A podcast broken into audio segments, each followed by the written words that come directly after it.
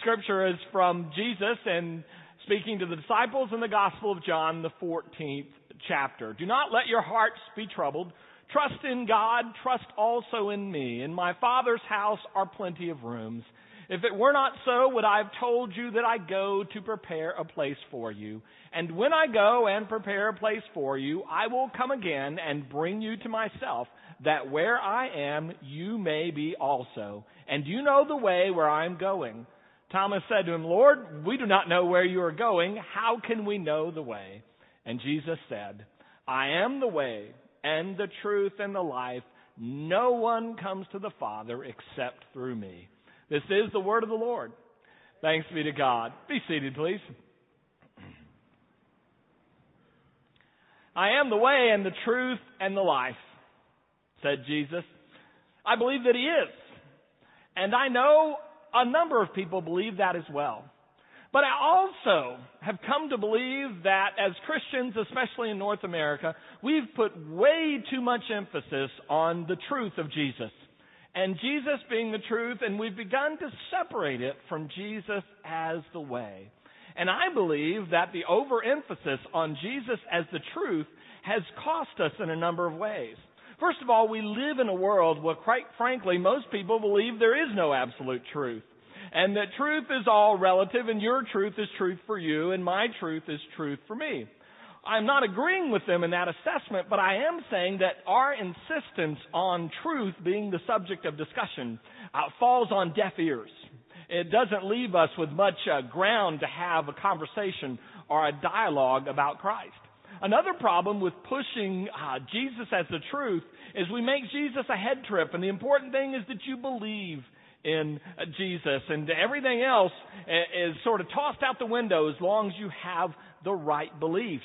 And so evangelism turns into a debate trying to get people to believe the same things about Jesus that you believe.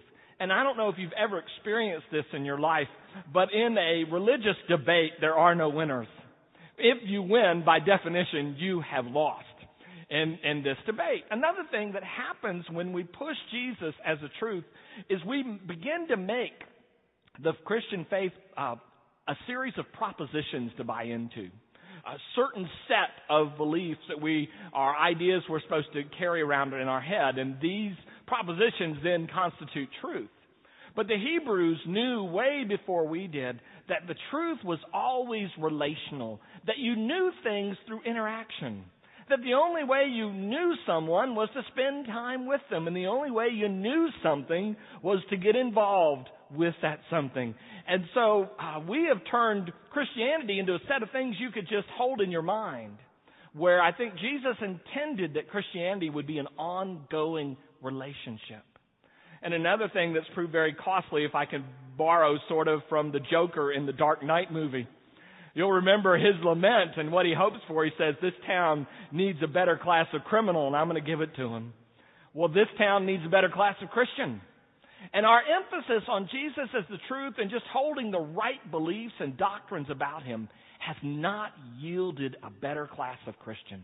It has not yielded people who live in such a way that others are automatically uh, drawn to the difference in the way they lead their lives. Christianity, again, just becomes sort of a head trip or a belief trip, and it has little or nothing to do with what we actually do day to day when we over focus on Jesus as the truth and to miss Him as the way. Michael Novak's really helped me understand this. He talks about convictions that people hold, and he said there are three kinds of convictions. One is public convictions, and that's what I say in public, I believe, because, well, most everybody else believes it, or I feel some peer pressure to, believe, to say I believe it, whether or not I really believe it at all. And uh, that's that's what you might call a public conviction. So since we're in San Antonio, I might say, well, I'm sure that the Spurs are really much younger than the Lakers, and and when it all comes out, they'll win. And and I'm supposed to say that. But whether privately I believe that when I when I look at the games and the rosters, well, that's maybe a different matter. And then there are private convictions. That's a conviction that you think you hold. But when you really live your life, you may or may not hold it. Privately, I'm convinced that memorizing the Bible is a good thing to do. And memorizing Scripture is important. But if you look at the way I lived my life this week, I spent a lot more time watching games than I did actually memorizing the Bible. It was a private conviction, but it wasn't really what I was doing. And then lastly, Novak says there are core convictions. And whether you say these things or not, this is what you really believe because this is what you do.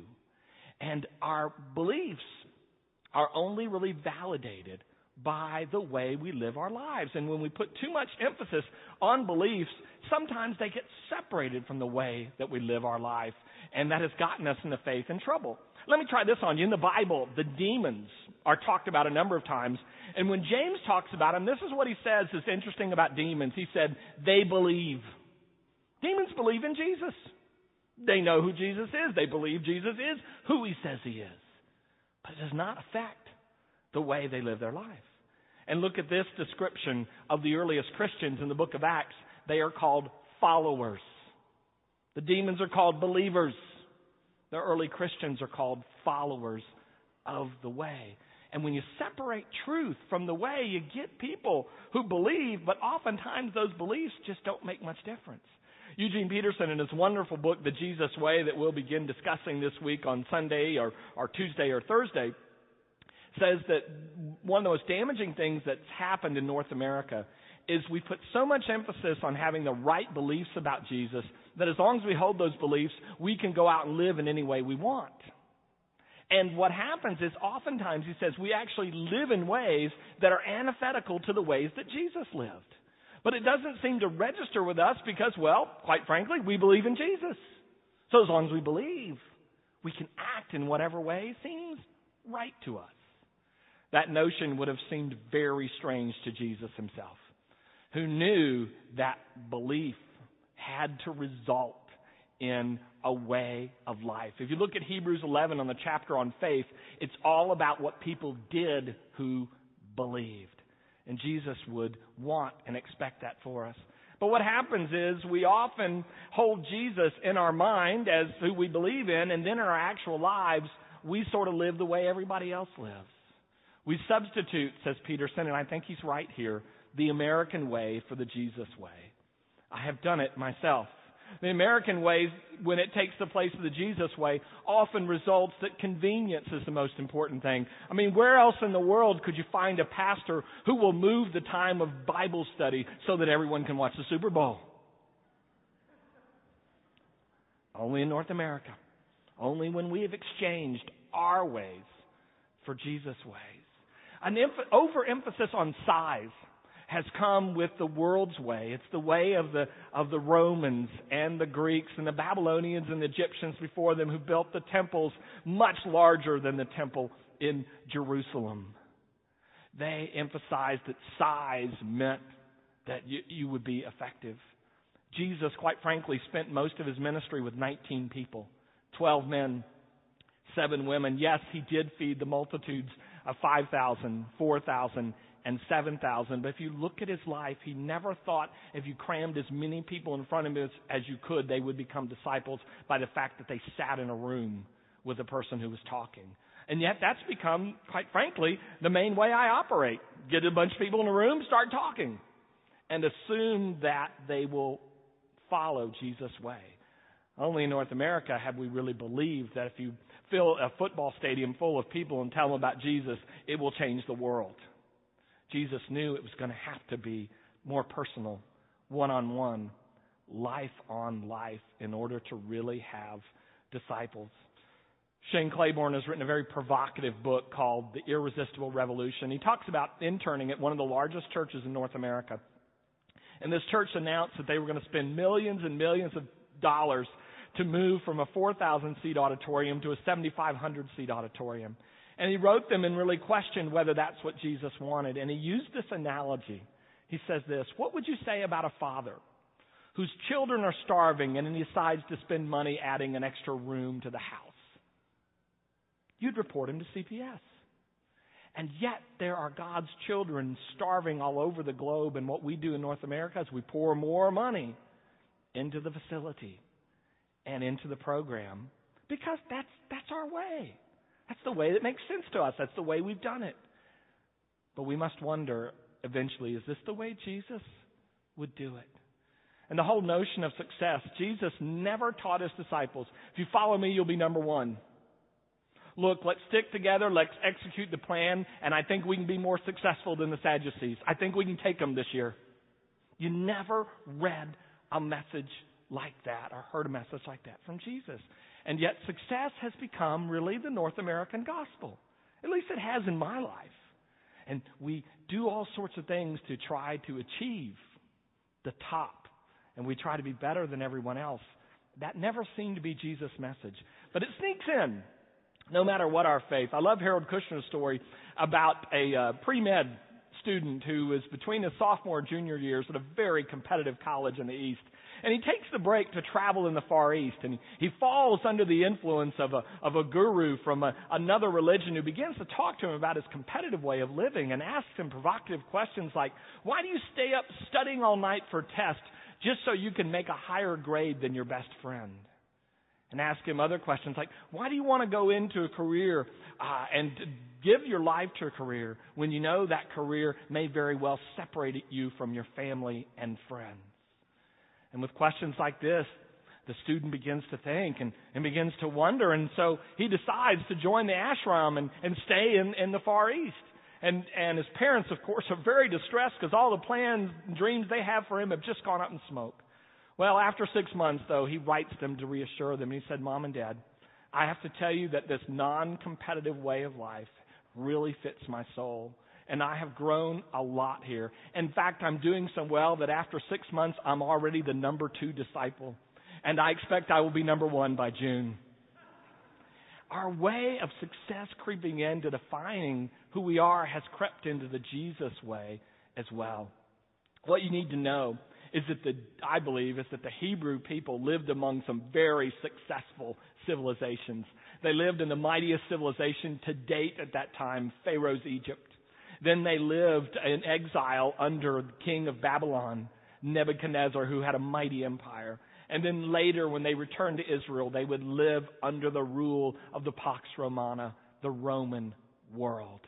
But what's interesting is, even though they lived in these very successful ways, they never once adopted the ways of the people with whom they were living. When the ways that were successful were not the ways of God, they jettisoned the successful ways and they went with God's way. Such a hard thing to do several years ago as I continued to search to find some way to make our church bigger and better and all the North American dreams that I had for you and for me. I came across a book and it was based on James Collins' business book, Good to Great. And he reminded churches that the important thing is if the staff people on the uh, uh, church really aren't doing the job you want them to do in the exact way you want them to do it, you need to get rid of them. And they said, remember Colin says that you always have to get the right people on the bus. I thought about that, and something struck me that that might not be the best advice, but it was in this book. Then all of a sudden, I read another guy commenting on this book, and he said, When I look at Jesus and his life, he always had the wrong people on the bus. Jesus didn't throw some off and put some others on. He never had the right people on the bus. He went with those who were willing, and they followed. Our ways are not necessarily Jesus' ways. And Jesus, when tempted to go the ways of the world in the temptation, refused. He had three temptations. One was to turn stones into bread, which is meet people's needs, be relevant to them. There are a lot of hungry people. And he refused. Another was to climb to the temple and, and jump way off from, from the temple, which is already built on a hill, and then jump all the way down into the valley below. Let the angels catch you. The temptation was to be entertaining. Put on a show. Make people feel good. And he refused. And the last one was bow down to me and you'll rule the world. It was to control the world and to, con- and to protect himself against, and protect us against the hard edges of the world. And he chose not to do that. His ways would not be the ways of the world. And as we begin to discuss the Jesus way over the next 10 weeks, we just every once in a while need to stop and ask ourselves is what we are doing the way Jesus would do it, or is it the way that the world has taught us to do it? You see, in the words of Eugene Peterson, Jesus is not a supplement to what we're already doing. Jesus is an alternative to what we are doing. He is, to quote him, the way. Well, is this way narrowly defined? Is this way explicitly spelled out in every detail? Does this way contain an exact roadmap with MapQuest directions? And I would say no. Jesus deliberately chooses a metaphor and says, I am the way, which means a path, which means you just got to start walking. You got to walk with me, and there'll be obstacles in the path, and there'll be detours, and, and we're going to walk together. It becomes something more interactive than just, you don't interact with MapQuest except to change your location.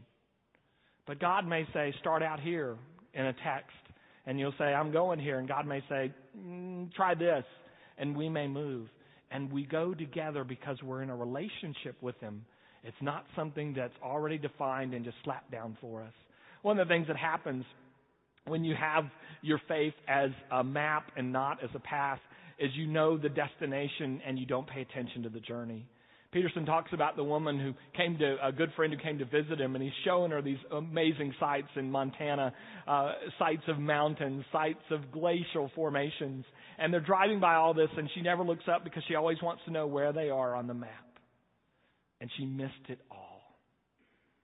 There's no precise map. This is a conversation that we start today with the Scripture, with the Holy Spirit, with one another, and we talk about the ways that we are going. In other words, not just where we're going, but how we're going to travel. And I believe if we get on that way and others notice, they'll want to join us.